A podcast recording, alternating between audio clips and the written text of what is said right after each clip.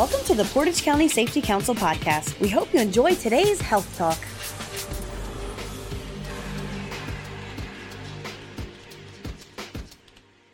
Hi, it's Mike with the Portage County Safety Council. I'm here with Becky Lehman and Ali Mitchell from the Portage County Combined Health District. Welcome, ladies. Hi. Hey. So, we're here to talk about COVID 19. A lot of misinformation, a lot of rumors. We're here to get the facts from our local health department. So, thanks for joining us again. So, Ali, what is COVID 19? So COVID-19 is it's a respiratory disease. Symptoms are starting to usually appear 2 to 14 days after exposure. If you guys remember SARS in 2003, it is caused by the SARS virus. There's new strains um, out there. A lot of people don't know, but the common cold is just another form of a strain of coronavirus. And this is a big deal because I've seen some Facebook memes and things going out there where I think it's real important because people they may not be looking in depth in information and just kind of going with their hearing and using language.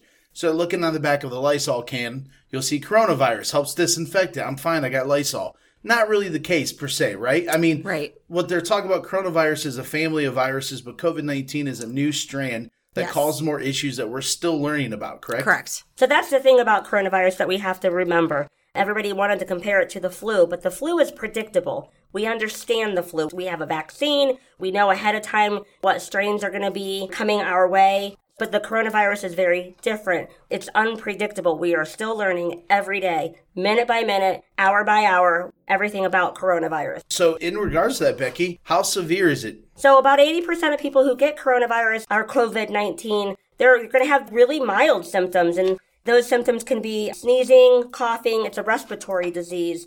So, like I said, about 80%, it's going to be like a mild cold and they'll recover just fine on their own. It's that 20%, usually our high risk population, that those are the ones that we have to worry about. Those are the ones that are going to require hospitalization. Right. I was seeing some information online from the CDC and some other places, and it was 80%, like you said, mild symptoms, mm-hmm. about 13.9, I think, around 14%, depending on what day you're looking, about 14% in severe cases, and then 6% had to go to ICU that's kind of what we're really trying to prevent with all this, right? With Absolutely. The, with the precautionary measures, our healthcare system, not just so we all don't experience the mild symptoms, so the healthcare system doesn't get overloaded for those severe to ICU level patients. You've hit the nail on the head right there, Mike. Absolutely. Everything that we're doing right now to prevent the spread of this disease is about our healthcare system. We have to allow them time to be able to deal with and handle the patients that they're getting. Absolutely. So, Ali, with that being said, who is that 20%? Who are those high risk candidates for this, for COVID 19? So, our high risk population for the COVID 19 is our older adults, the ones that are 60 and older, the people with underlying health conditions, and people with compromised immune systems. So, that's the high risk population that we're really looking at. So, Becky, it's the cold and flu season. Absolutely. They're getting the sniffles,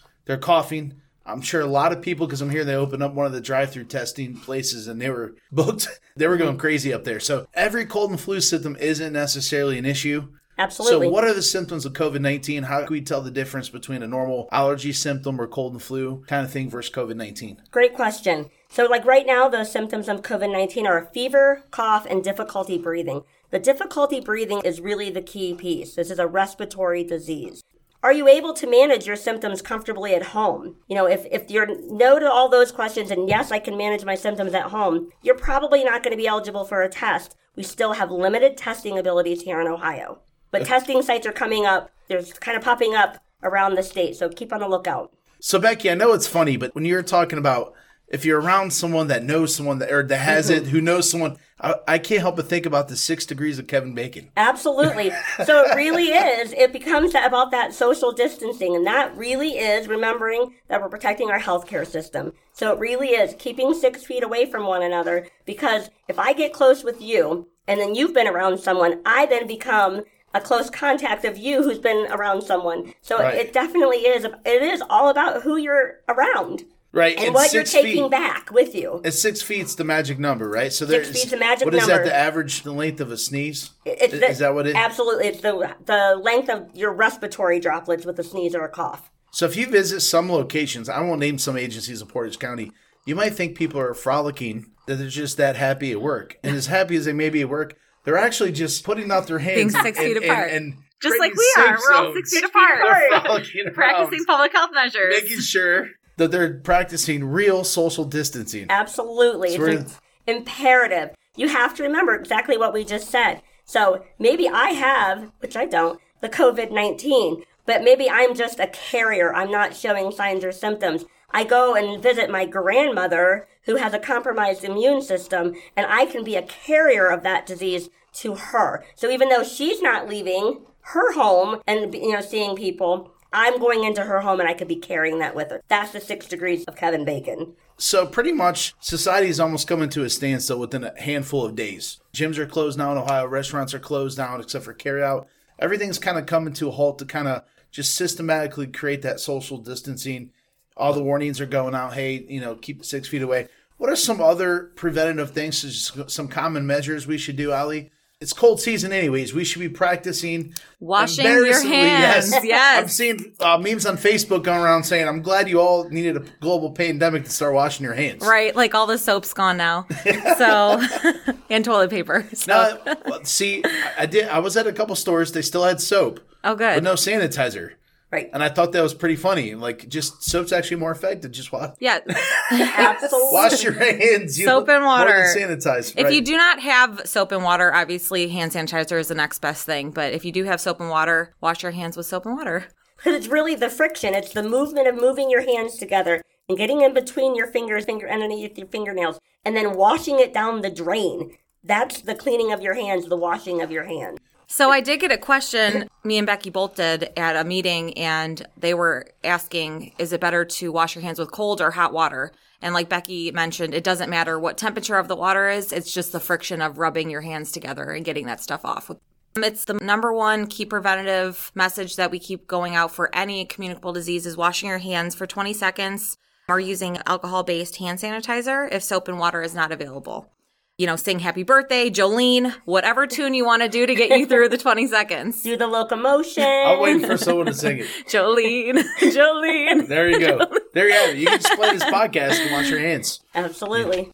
So, protecting yourself from this so is washing your hands for 20 seconds, avoid contact with people who are sick, stay home when you are feeling ill, clean and disinfect all high touch objects and surfaces often, like the phone, kitchen handles, computer, keyboard, mouse, light, switches, doorknobs, etc.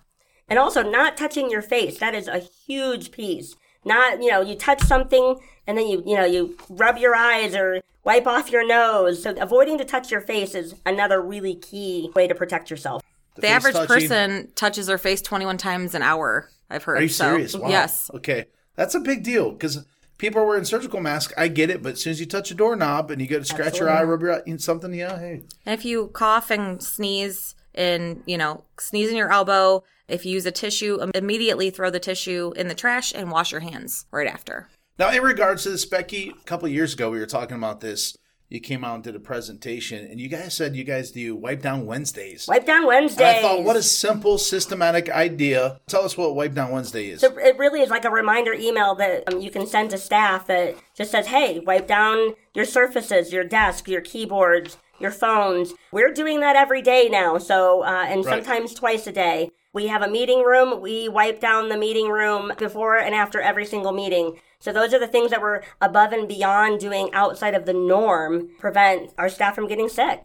So that's a good thing. Set something on your Outlook. Mm-hmm. You know, if we're talking, if you're an employer listening, send an email out in the newsletter. Just a simple reminder. Hey, just a reminder before you leave today, or at every noon at lunch, or when you get back from lunch, whatever it is. Do it a couple times a day to make sure just taking the extra mile and getting that stuff clean. So Absolutely. And so even outside of COVID 19, on a regular basis, Wipe Down Wednesdays is a great idea. Once a week, you wipe everything down.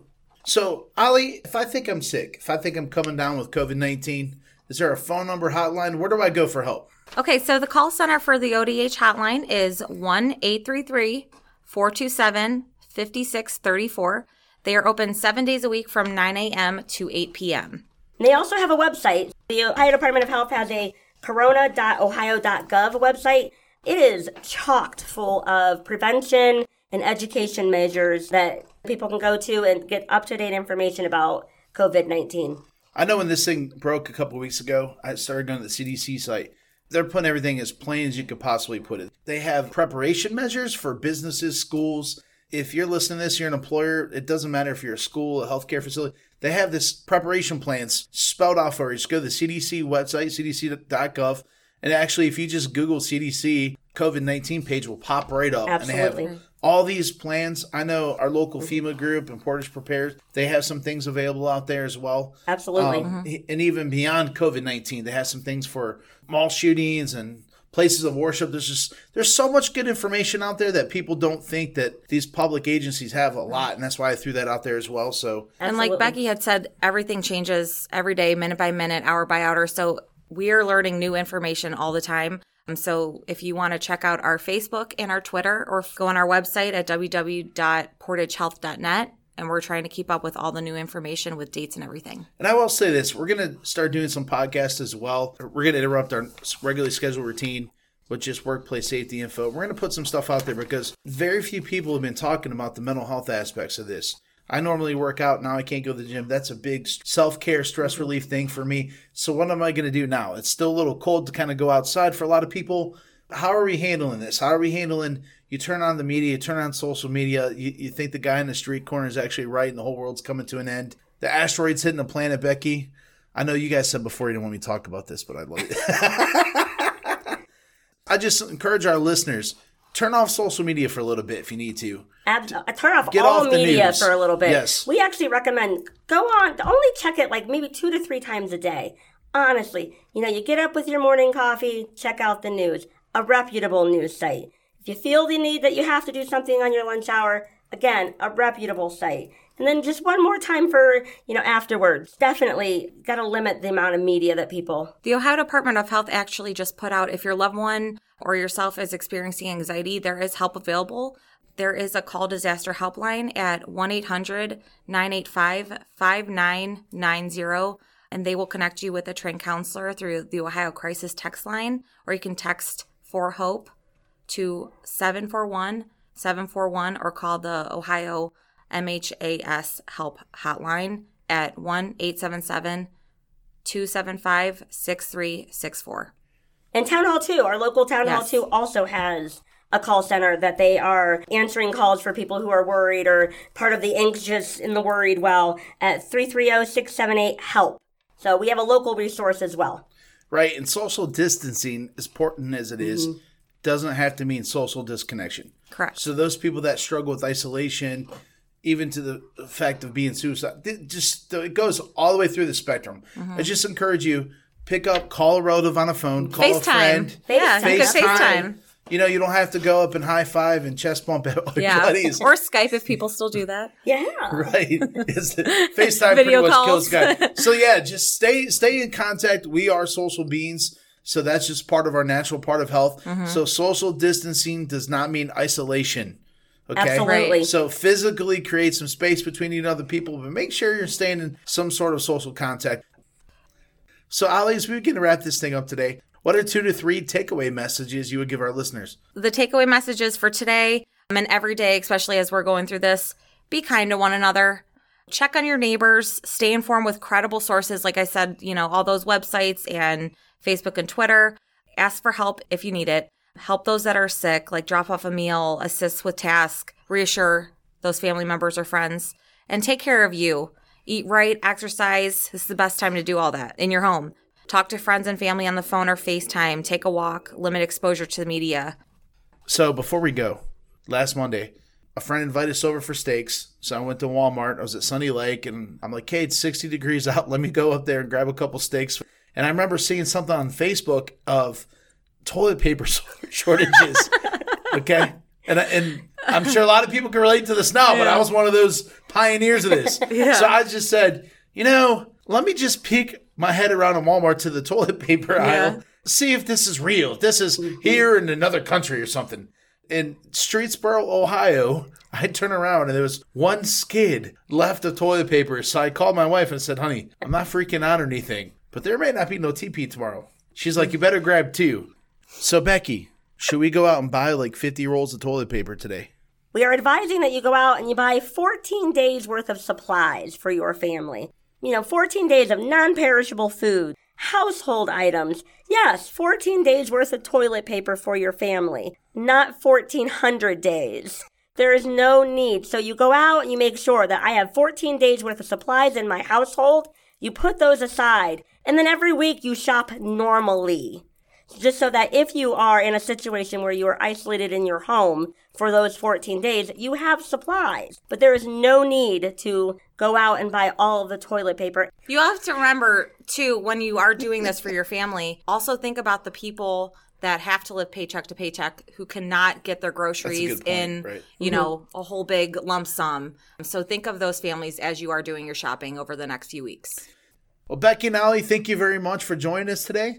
Everybody out there listening, be safe. Thank you for listening. We hope you enjoyed today's podcast. For more episodes, check us out on iTunes, Spotify, Google Play, Podbean, or Stitcher. To get new episodes sent directly to your phone or smart device, be sure to subscribe. To learn more about how your company can earn up to a 4% Ohio BWC premium rebate by becoming an active member of the Portage County Safety Council, please visit our website at www.portagecountysafetycouncil.wordpress.com. The preceding information is for entertainment purposes only. Views expressed may not reflect the views of any affiliated or sponsoring individuals or organizations. Listeners should carefully weigh information provided and seek advice from an appropriate professional before implementing. Listener discretion is advised.